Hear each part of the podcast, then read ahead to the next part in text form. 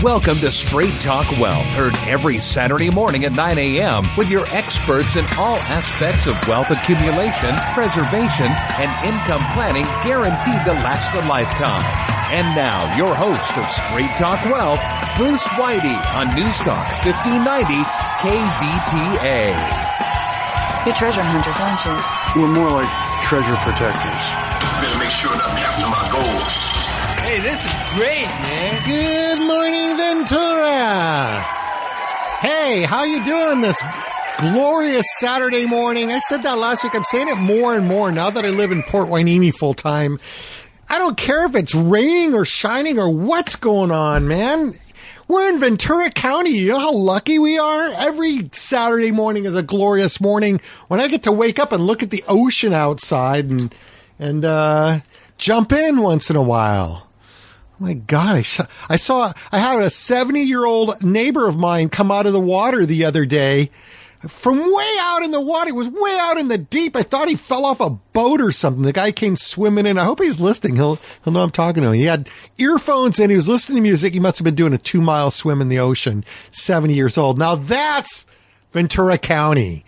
Hey, uh, guess what? We have an incredible show. I just had to mention that. I just revel living in Ventura County these days. Uh, but I have a really important show. And, um, boy, we haven't covered this before. It's a critical title. You know, I had lunch with Spence, uh, earlier this week, and he said something that caught me interesting. He says, "You have an entertaining show."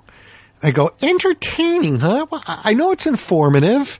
And I know uh, I have good guests, but I never looked at it just as pure entertainment." Well, I will tell you this. This today's show will also be entertaining if, in fact, you really enjoy a good scare and a horror movie, because this story is heavy duty. I have a former banker who I interviewed who has a new book out, and we're going to be either giving the book out for free to new callers today.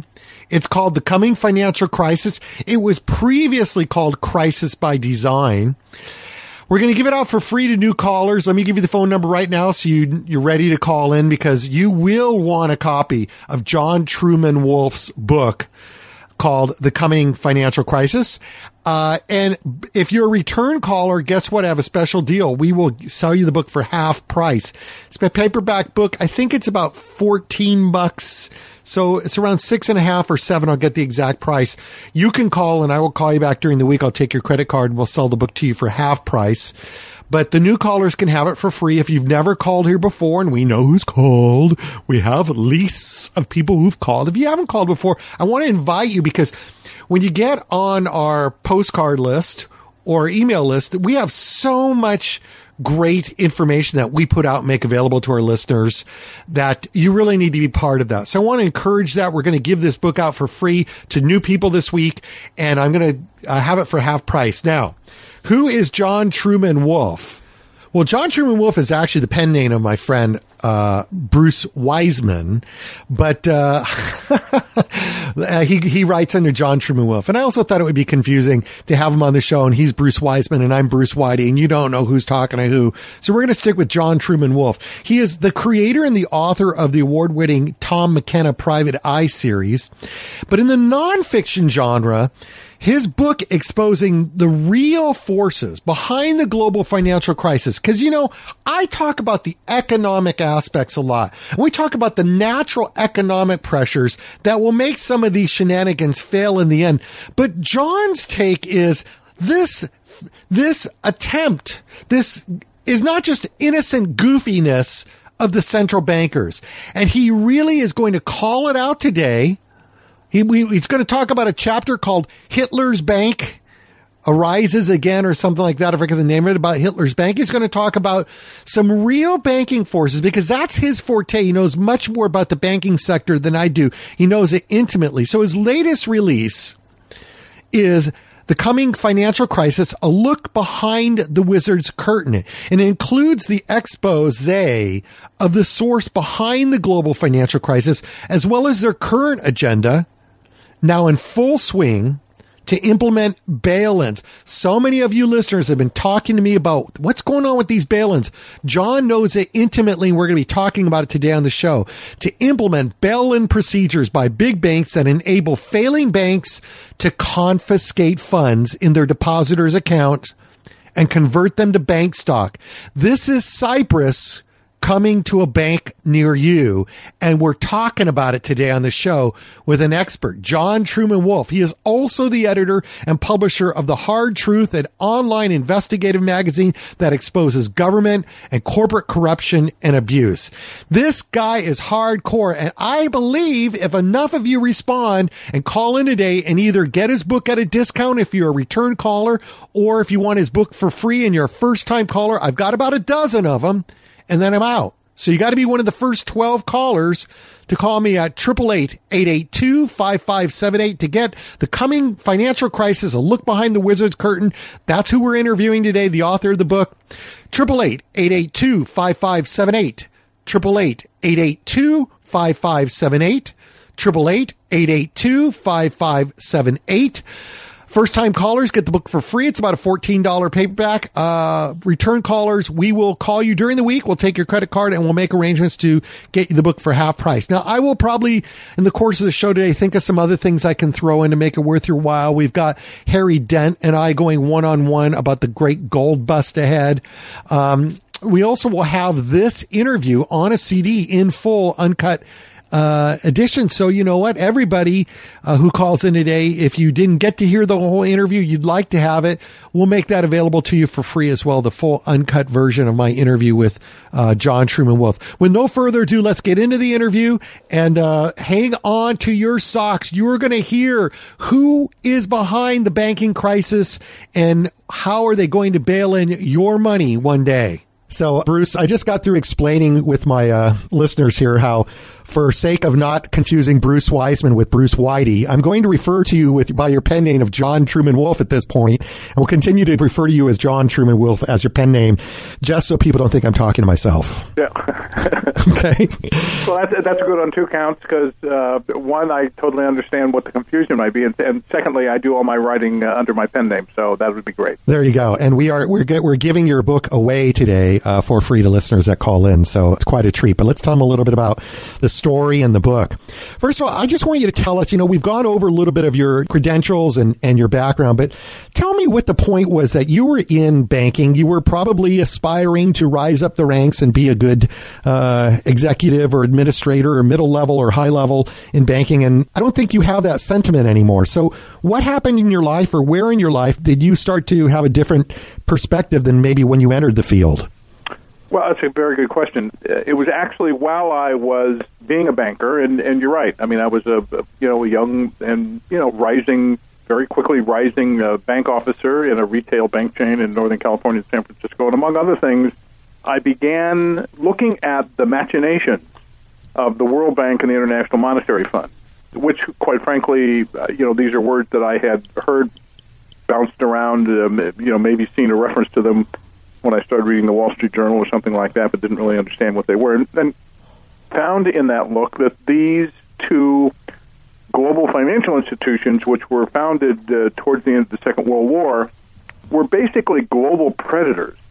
And that kind of started my own independent, idiosyncratic, uh, to use a word meaning very uh, particular, uh, look at these institutions and the subject of banking in general. So that's when it started.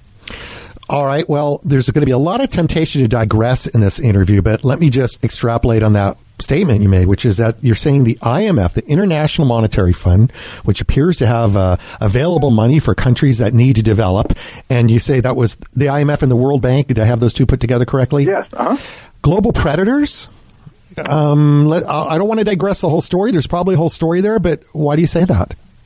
Well, look, these two institutions have the polish and the statement that they're there to help uh, emerging countries and so forth. But, but in actual fact, their product, what they produce, what results from their activities is indebted countries. That's it. They are after or intent on having countries be in debt and having access to the assets of those countries.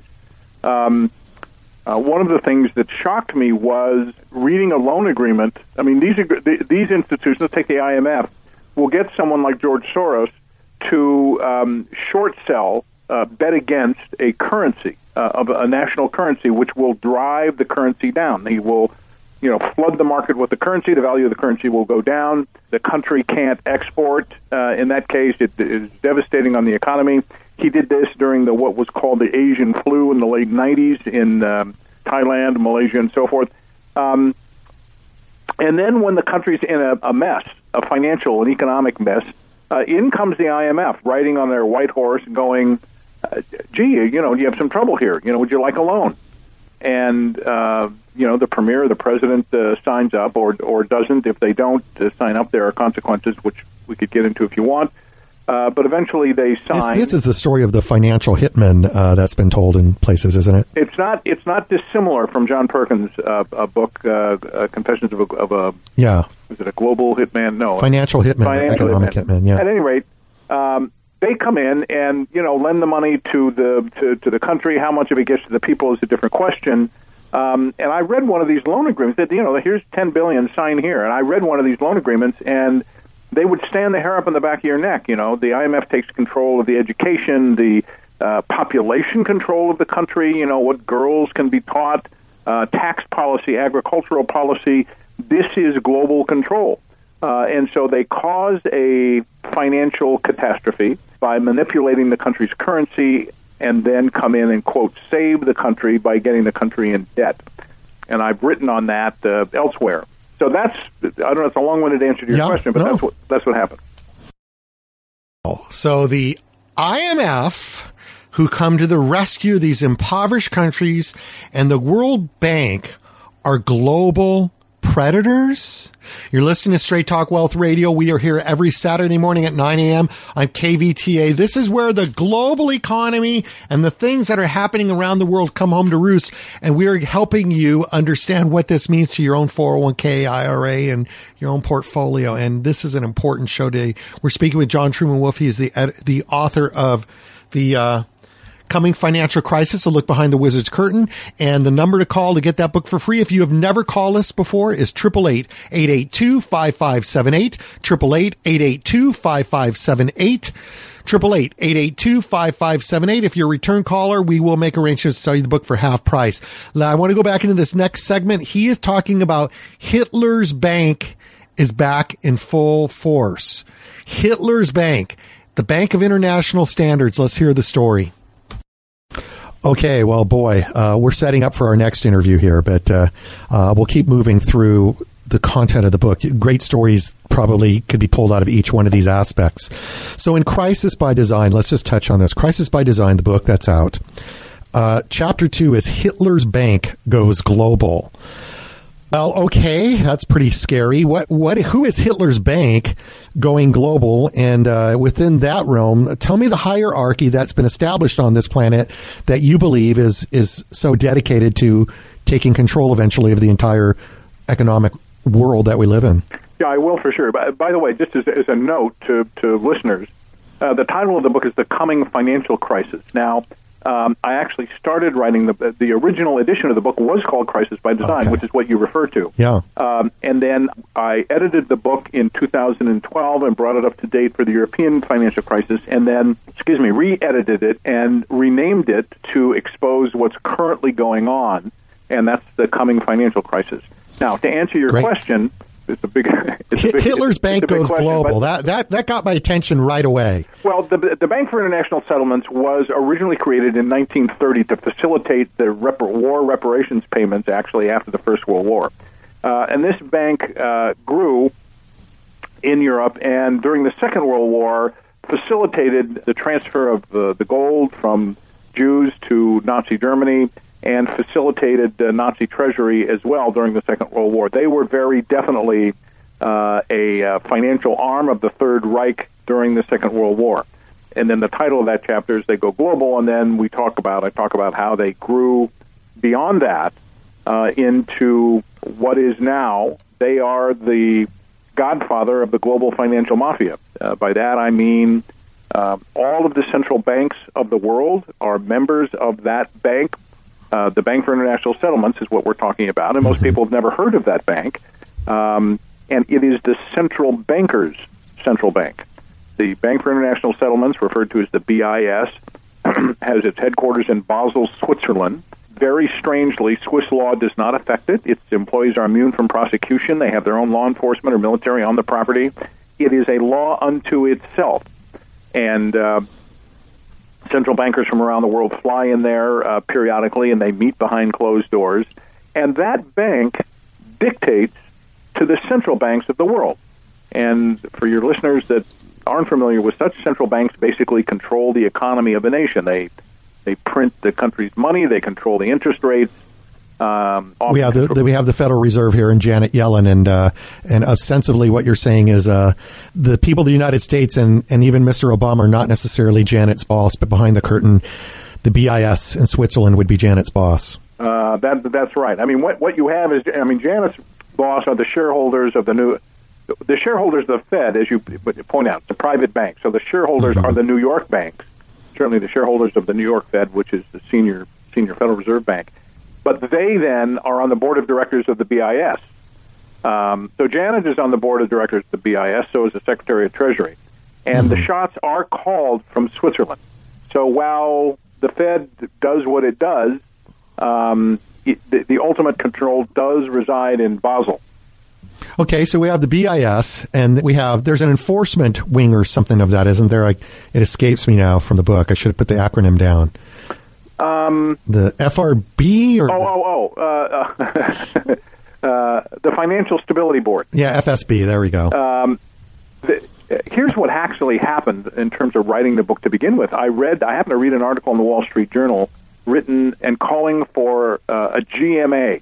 This is written by the president of the New York Fed at the time, and he's calling for a G M A. I didn't know what that was. I'd never heard of it, never heard that acronym, and it actually stands for Global Monetary Authority, which basically means a financial dictator for the planet.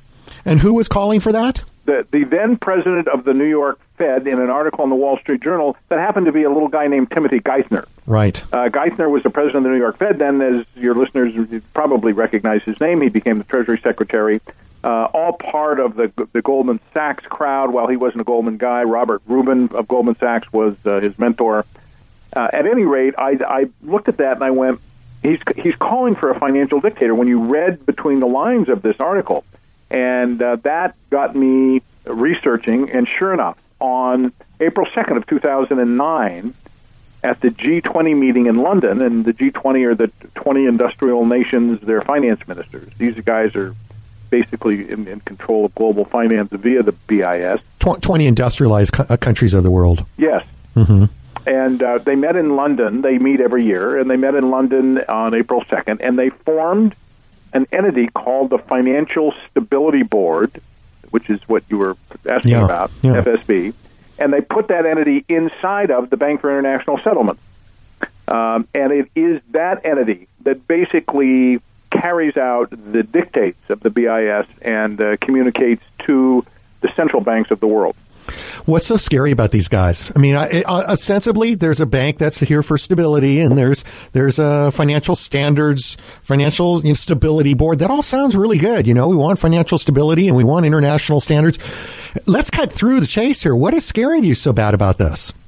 Well, uh, it's simply a matter of, one, the control is hidden, and there is a pretense that these uh, individuals are operating for the benefit of, you know, you and I and the guy on the street and citizens and the economy of the country. And in fact, when you look at what they do, uh, they're protecting no one but themselves.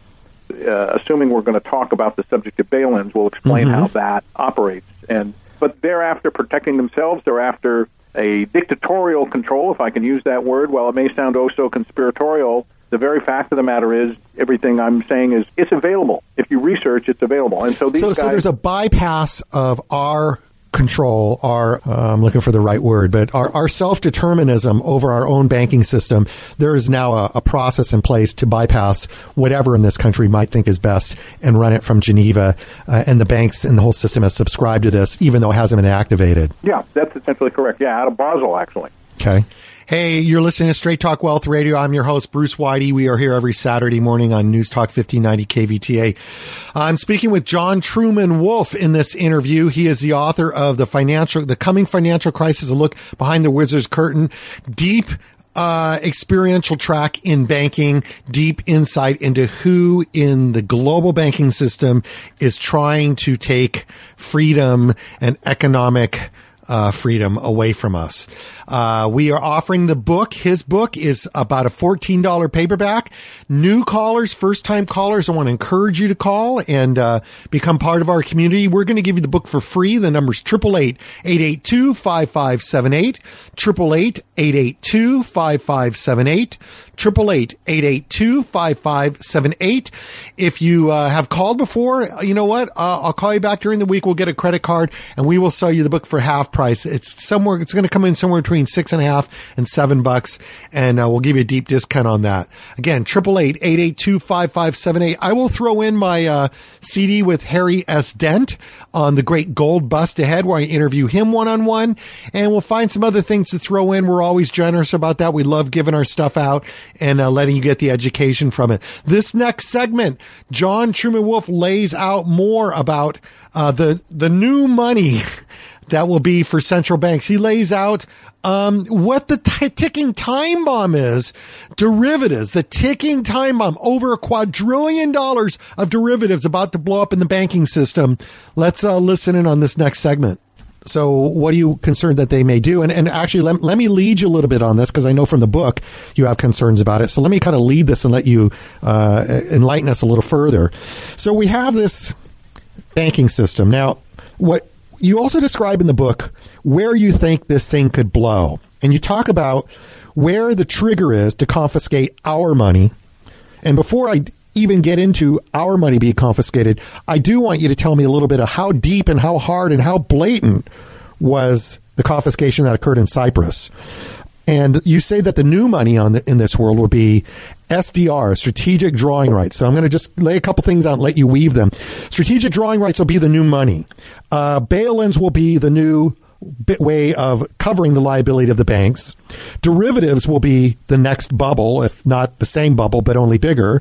And the difference is this time, governments and banks won't be on the line. It will be you and I directly. So let's weave that together, because I think there's the crux of the story, of the fear that is of what is in place now, is the power lies in uh, subordinating our money in the bank and uh, and where that next bubble is that's anticipated, which is hugely and grossly inflated, that we don't know about, and how this is all going to come together. I'll let you weave it from there. Okay.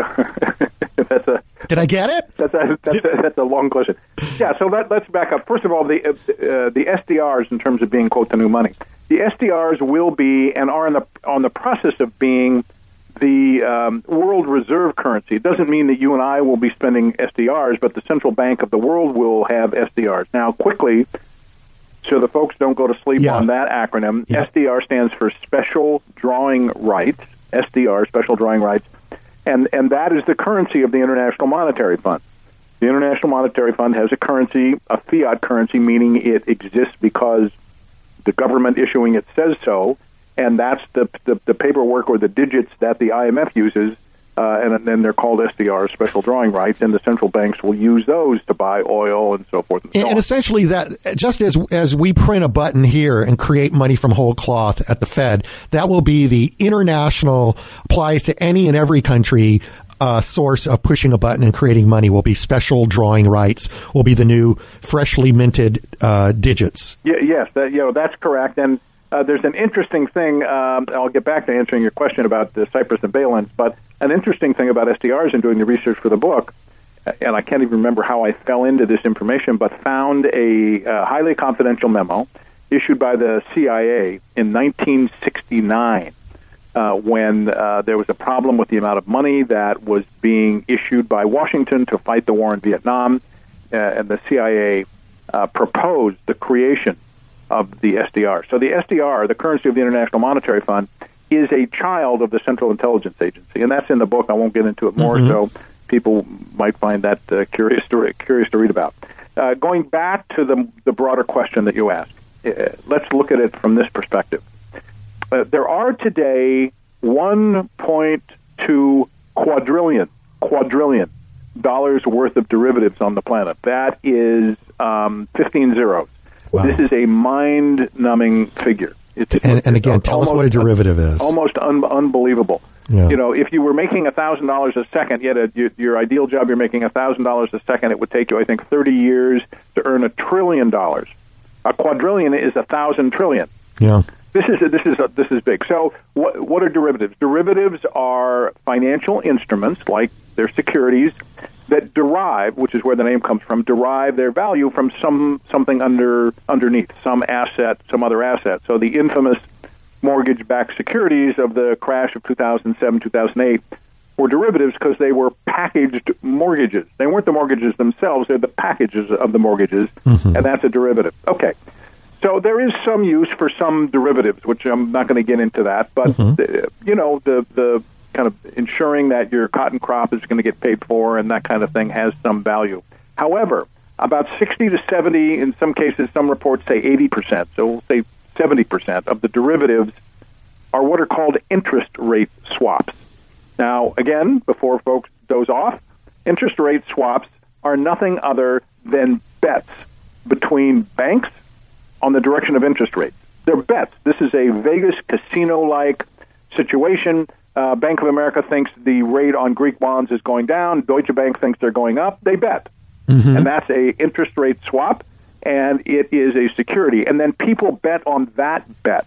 And then people bet on their bets.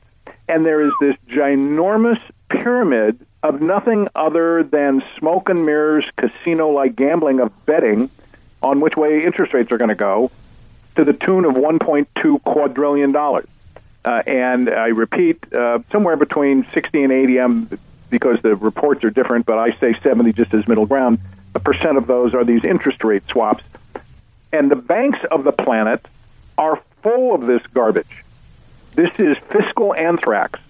This is nothing other than bets, and the interest rates go one way, uh, some of the banks are going to get slaughtered. If the you know interest rates rise and the banks bet on lower interest rates, then they're... So, so the risk to us is depending maybe on where we are, just depending on actually how much the world depends on that bank.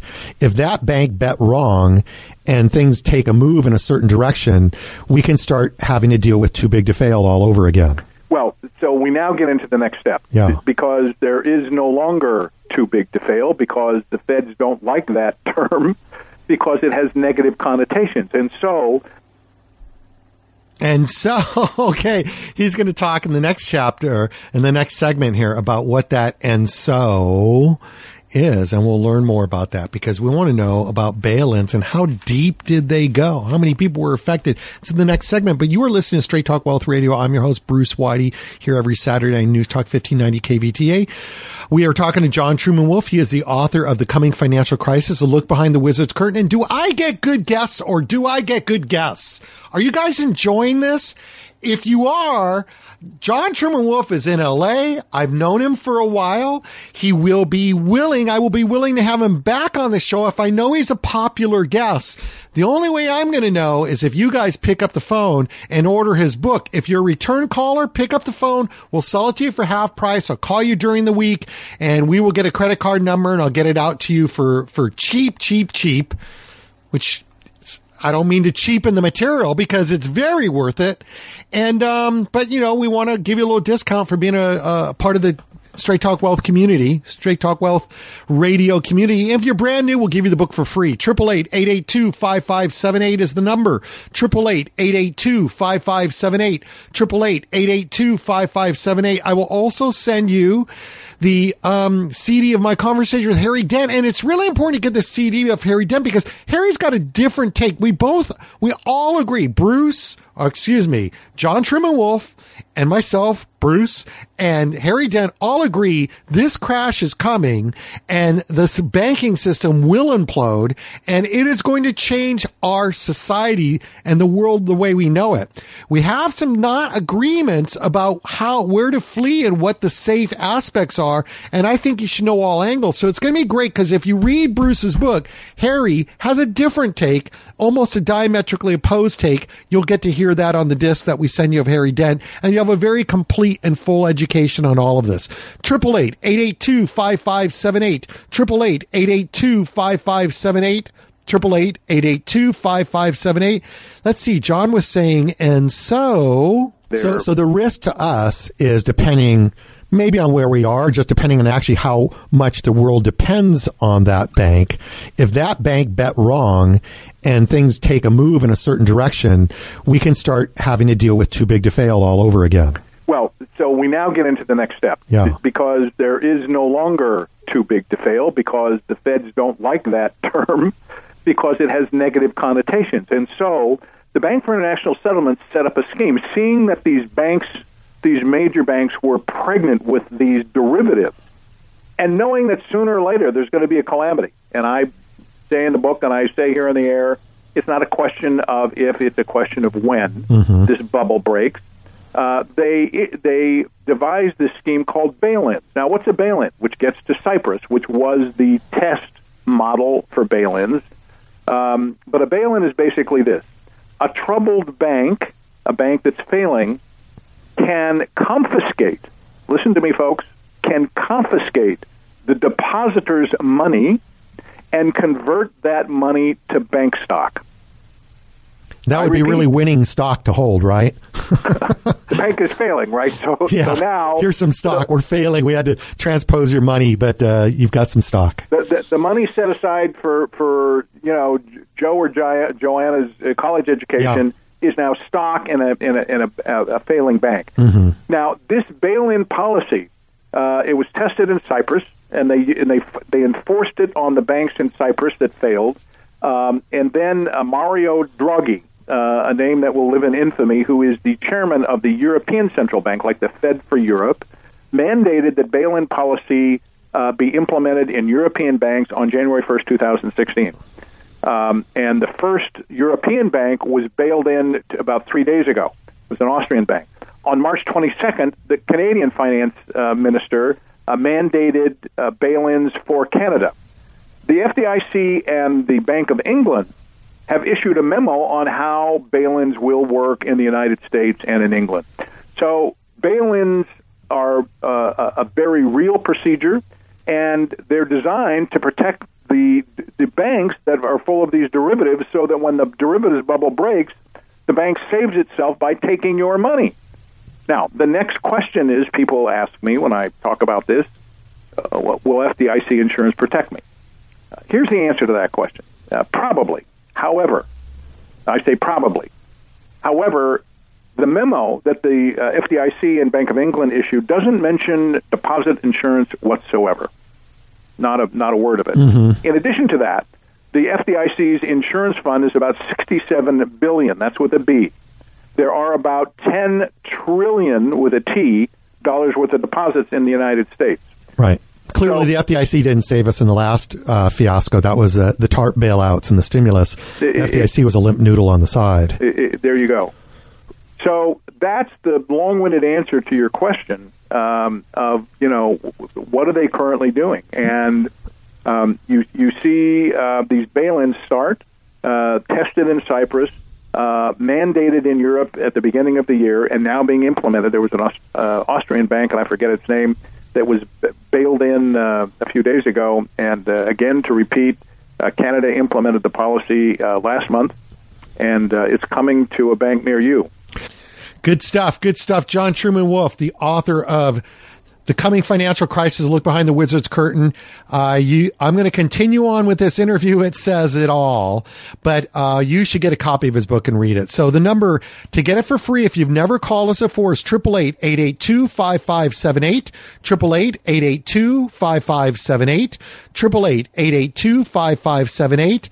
If you've called us before, we'll sell it to you for half price. The operator will ask you when I can call you back. Your credit card number, we'll, we'll get a half fifty percent discount on that. We'll get that book out to you, along with my interview with Harry S. Dent on disc of the great gold bust ahead.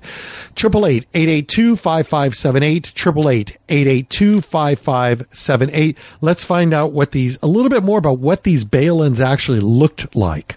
John, how, how deep and damaging and stringent for the individual have these bailouts been? Who, who gets hit the hardest on these bailouts, and how hard do they get hit?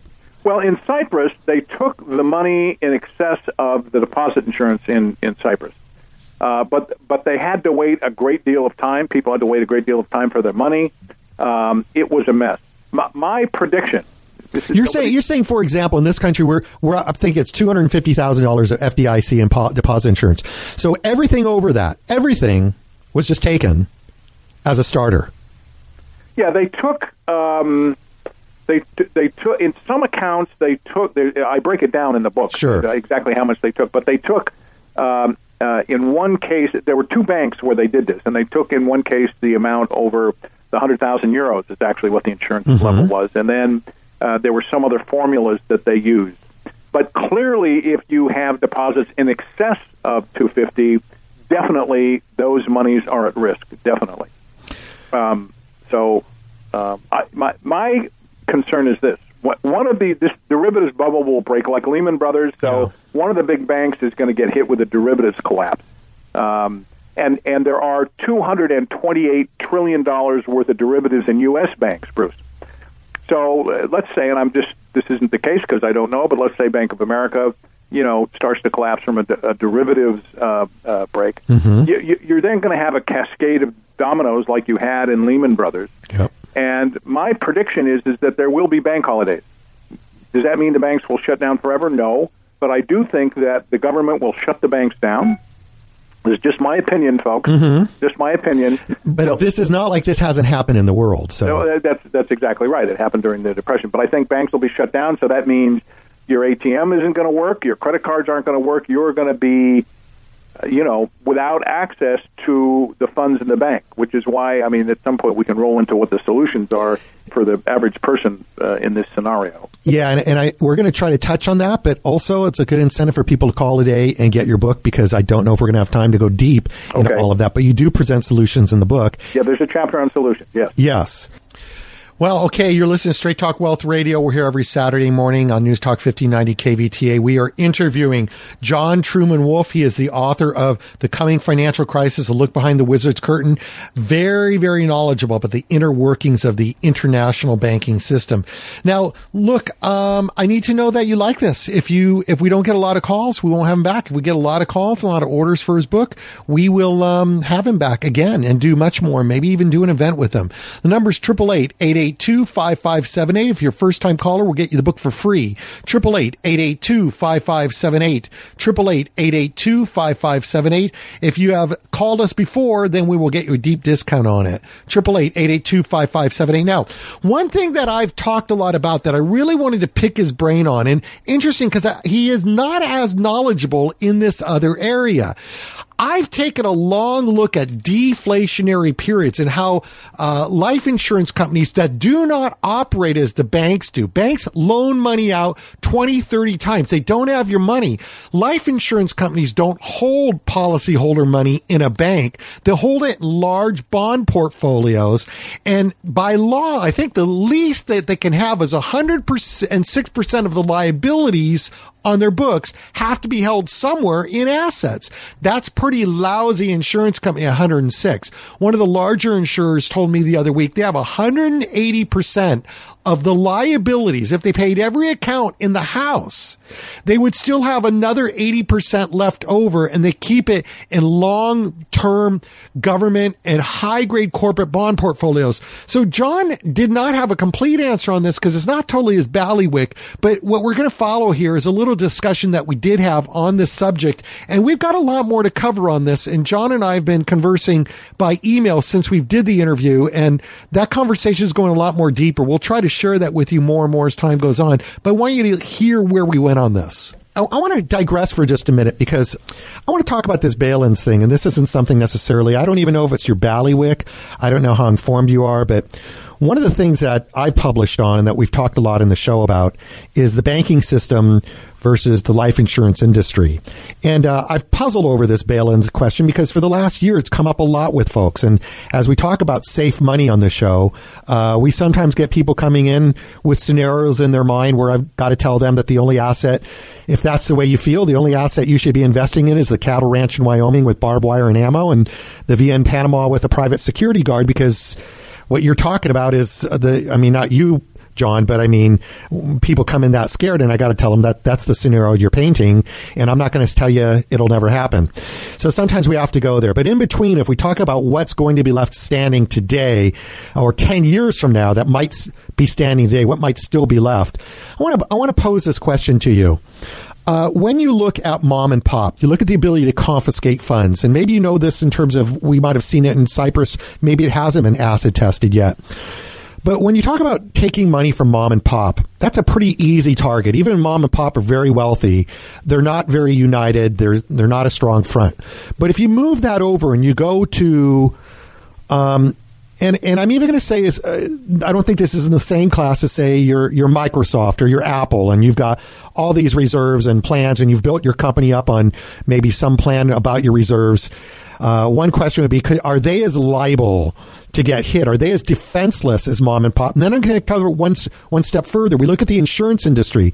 The insurance industry has contract. They are contractually obliged. By law, they must have a certain level of assets versus liabilities, or they can't stay in business as a legal reserve uh, company, which would mean a life insurance company. They have uh, death benefits that are promised to pay upon someone's death based on what's happening to those policies. Policyholder reserves and what's been promised on how those policies would perform. So it's a whole other layer of contractual absolute uh, breach of contract. I'm just wondering, when it comes to that level of institution, are, do you believe that they would be as defenseless to uphold their contracting and their promises as mom and pop are defenseless to do anything about their personal accounts being raided?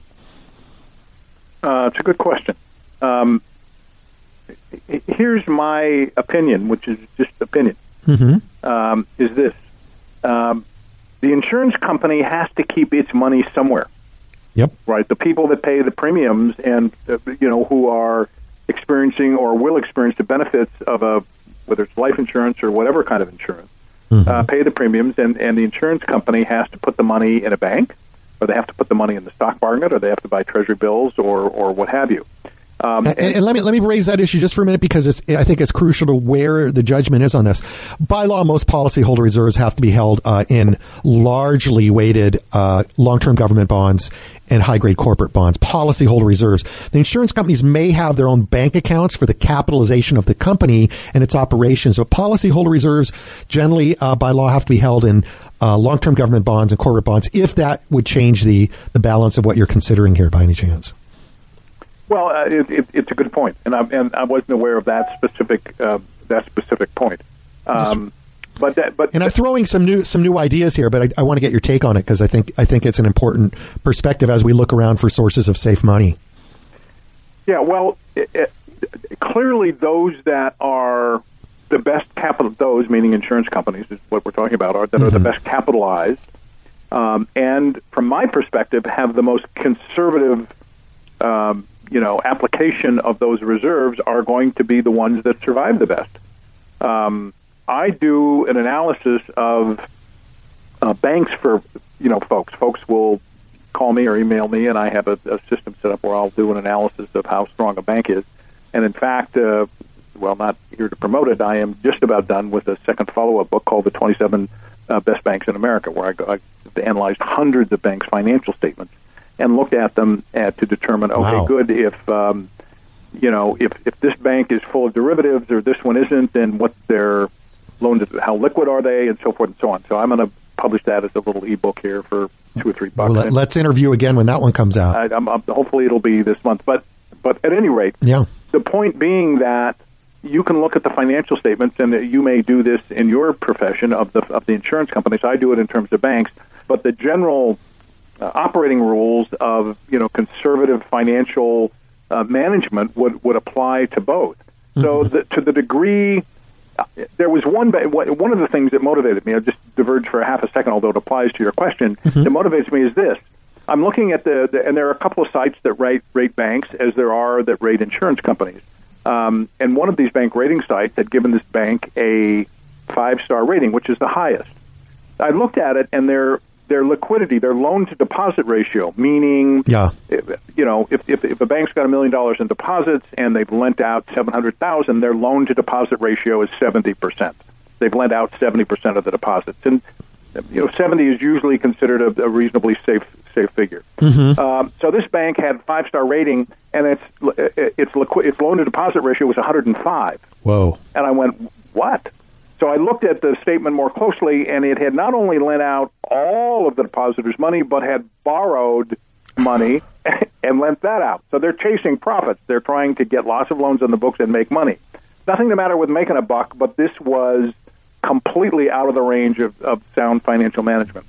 So it's a general answer to your question, being that the the companies that you're talking about are go- the, the stronger, the more conservative insurance companies are going to fare better in that kind of situation. That may sound a little simplistic, but it's the truth, and it's why I'm writing this other book, because it is these banks that have modest loan-to-deposit ratios and do not have a lot of bad loans on their books that are going to do well, and that don't have a bunch of uh, interest rate derivatives. And, and insurance companies, by the way, some insurance companies have got these derivatives. Sure. So you need to have someone like you, I presume, look at the insurance company to ensure that it is safe and sound. Darn straight. Hey, listen, you're listening to Straight Talk Wealth Radio. I'm your host, Bruce Whitey. We're here every Saturday morning on Newstalk fifteen ninety K B T A at nine to ten a.m. We're talking about the banking system. Uh, if I had one thing to say, it would be this. It's one thing to have a few bucks sitting there. It's one thing to have an emergency fund sitting there.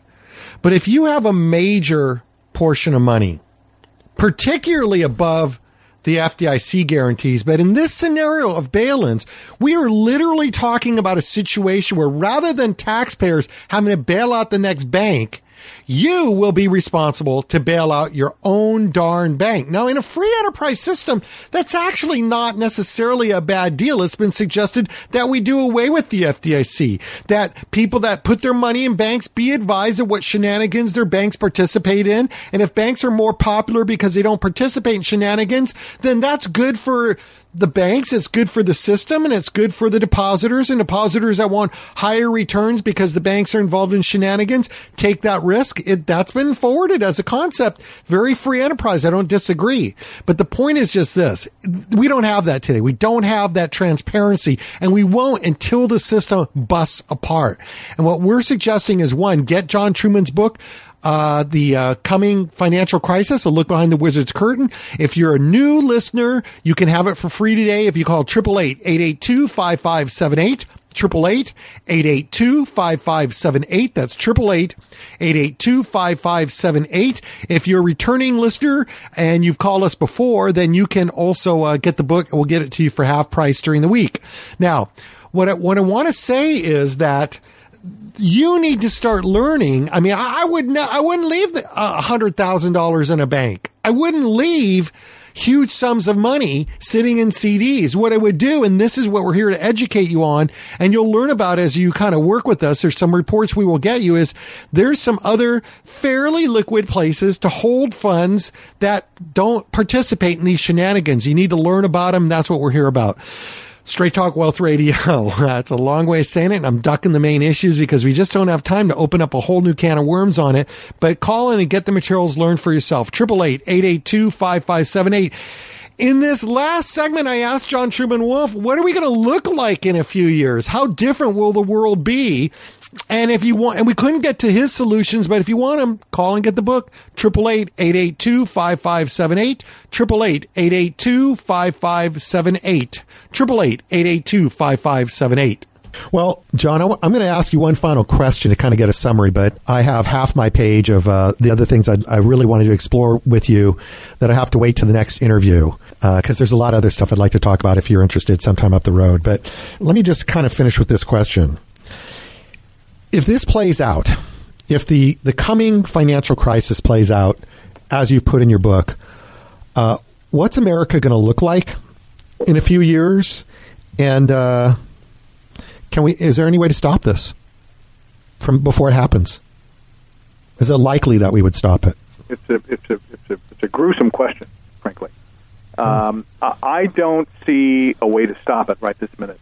Uh, I do, to repeat, I do have solutions, what people should do to protect themselves uh, and their deposits. Um, and um, uh, there are things that an individual can do to protect themselves from such things uh, to, to a significant degree. But um, look, if you look at the financial history of this country uh, over the last, you know, several decades, just back up from it a little bit and look. Um, I don't have to tell you, and I'm sure you talk about it on the show, uh, we're now approaching twenty trillion dollars in, in, in debt that you can see. This is the yeah. unfunded liabilities. This is the, the government's twenty. No, this is just a just this is just on the books. This isn't what we promised that there's no money for. And and these people, Bruce, are they're they're like heroin addicts. They can't not spend. They can't not spend. Yeah. Um, so you have, uh, as the Obama administration um, uh, did early on, although they tapered down a little bit, but deficits of a, of a trillion dollars a year, a year.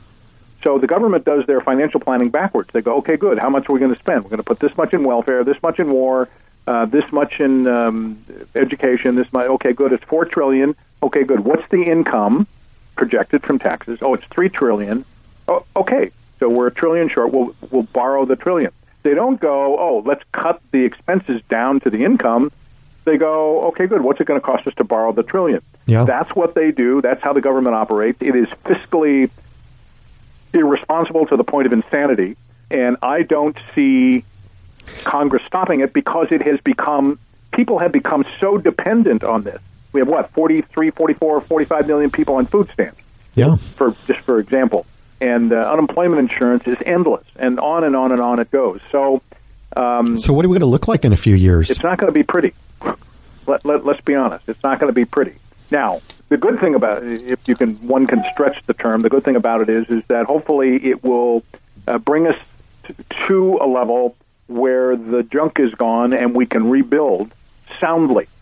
And to that degree, we're going to have to rely on the sense of the American people to reinstitute institutions and banking and congressional mandates. For instance, there has been a move to amend the Constitution that mandates a balanced budget. Congress can't. Doesn't seem to be able to do that. So I think uh, regulation should be put in place to, to force that. But I, I, I don't see, I think this calamity will occur sometime in the next, uh, you know, I don't know. I don't have a crystal ball. Yeah. No, because they're some, they're good at stalling it off. We've you're you're going to fall in the trap that I'm in, the, I'm in, which is we've been calling it for five years, Bruce. They're really good at stalling it off.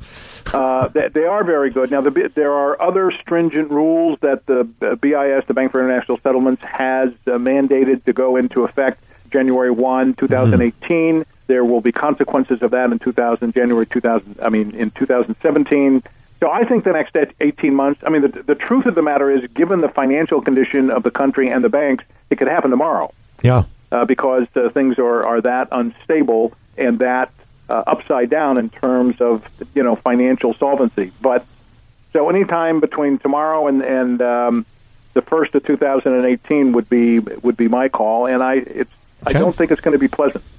Well, John, uh, thanks for... Uh spending some time with you. I want to have you back sometime. I want to talk more about the actual situation in China, good or bad, uh, bringing the world down or holding the world up. I want to talk about inflation versus deflation, and uh, and maybe we can go into the in the on the air to some of the solutions of where to keep your money safe that you bring up in the book. But appreciate your time on it, and uh, hope to have you back sometime. Well, thanks. I mean, I'll look forward to it. When the book was originally published, a friend of mine in Taiwan sent us some people in Beijing, and she sent me an email, and she said, you know, the Chinese government would like to talk to you about the solutions in the book. And I thought it was a joke. Yeah. And I said, okay, well, have them fly me over business class and put me up in this hotel. I'd been to Beijing before and knew some nice places to stay. And uh, twenty-four hours later, she sent me an email. They'll fly you however you want, and they'll put you up wherever you want. Long story short, I... You know, the Chinese government uh, flew me to Beijing, and I spent several days talking to some reasonably important people. One person was uh, a key member of the P B O C, the People's Bank of China, the Federal Reserve, the mm-hmm. you know, Central Bank of China. And stuff. Yeah. So I look, I look forward to, to discussing that. Uh, that'd be great. We'd love to hear the story, and we'd and we'd love to uh, pull more from your resources. So thanks a lot. Have a great afternoon, and um, we'll talk to you again soon. Okay. Hey, do I get good guests? Do I get good guests? Wow, Straight Talk Wealth Radio. You know, I, I love what we're doing. You should call the station. You could tell Spence. You should tell Spence to triple my pay, okay? No. You can call the station. Tell them how much you like this show. I'm sure that they would love to hear that feedback on it. Listen, here's what I want you to take away from this, from this uh, show is that there is... We are in a period of risk like we've never been before. Uh, it is smoothed over. It is quieted down for now. But the simple mathematics behind the scene tell you that this game cannot go on forever. It is not just companies growing, stocks look good. There are shenanigans under everywhere you look these days. And the idea, you, somewhere there's going to be a change. Somewhere there's going to be change. I'm tired of being, you know, uh, the clarion call of uh, uh, here's what's coming and it doesn't happen. I'm just giving you the facts beneath the surface. I'm not the only one. We're getting the experts. We're talking to them. And our suggestion is you have a lot more concern about not losing what you've got. You should have a lot more concern about not losing what you got than whether you're going to get five or ten percent more than your neighbor. The, the risk you take today in sticking your neck out to get major gains in order to time the collapse is not worth the, the pain that could come by losing fifty percent of your portfolio if you are just a mom and pop during the headlights investor. Now, the story of the day in all of this is an inflation versus deflation story. That's what it's going to come down to. And I'll tell you, John Truman Wolf is a little bit of an inflationist where I'm a deflationist. But the more he and I have talked this out, the more we actually agree on the basic tenets. And I think he's coming my way a little bit about the deflation story. So we're going to have him on for some more. But when you call eight eight eight, eight eight two, five five seven eight, you got about five more minutes before the operator goes off the line. eight eight eight, eight eight two, five five seven eight. We're going to get, if you're a first-time caller, you're going to get his book, The Coming Financial Crisis, a look behind the wizard's curtain for free. If you're a returning caller, we'll sell it to you for half price. And I'm going to throw in the contrarian side of this story, the other look at how this may play out with my interview with Harry S. Dent on the great gold bust ahead. Get both points of view, great education. eight eight eight, eight eight two, five five seven eight. eight eight eight, eight eight two, five five seven eight. eight eight eight, eight eight two, five five seven eight. See you next week. Content of Straight Talk Wealth Radio is for educational purposes only. Any discussion of financial products and their features is subject to change without notice. Consult your own tax, legal, or financial advisor as to your specific situation. Tax free benefit specialist and insurance services, California license zero E four eight one four seven.